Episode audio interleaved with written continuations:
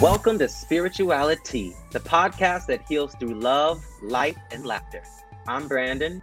And I'm India. Brandon and I have had such a divine journey back to one another, and we are certain that what we've learned so far has the power to change the actual world. We started out, as all of us do, as kids with big dreams and lots of love to offer. But we quickly allowed the realities of this world to separate us from ourselves and one another from acting together in our third grade showcase. Where you were the literal big cheese. Uh, yes, I really was. to traveling the globe, sharing our art, and even working with children, our paths have been directly aligned. All of this was occurring despite the fact that we hadn't been friends or even had a real conversation with one another since elementary school. And elementary and middle school, whoo, for us, we were just mean to each other. Yes, we were. And it took a long time for me to get to a place of forgiveness for how I treated people when I was younger.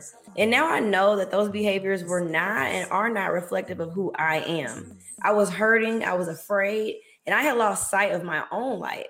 Though I still always felt it tingling somewhere within, it was just buried under a lot of trauma. Mm-hmm. I think it took me to start working with kids to realize that who I had become was a few dominant combinations of survival techniques I picked up throughout life to be safe and feel safe. That really led me to give myself permission to release those beliefs and not only let them go, but thank them. You know, thank that inner child who became so brave to fight back with words, had to be witty, sharp tongued, and clap back.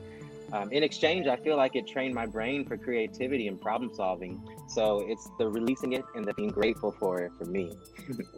and we are literally the same person. and now I know that I am a vessel of love, and so are you. Anxiety, fear, low self esteem, and abandonment issues no longer cloud what I know to be true. I finally feel free to love openly and pursue the deepest desires of my heart without reservation. And I want to share that message with the entire world. Mm, I feel you there. For me, I literally wrote down every hurtful thing, every painful thing I ever heard or believed about myself and burned them in a fire. I love that. So, after 25 years, like, let's just get back to loving one another the way that we did when we were kids. What do you say, bestie? I say yes. Ew, let's go.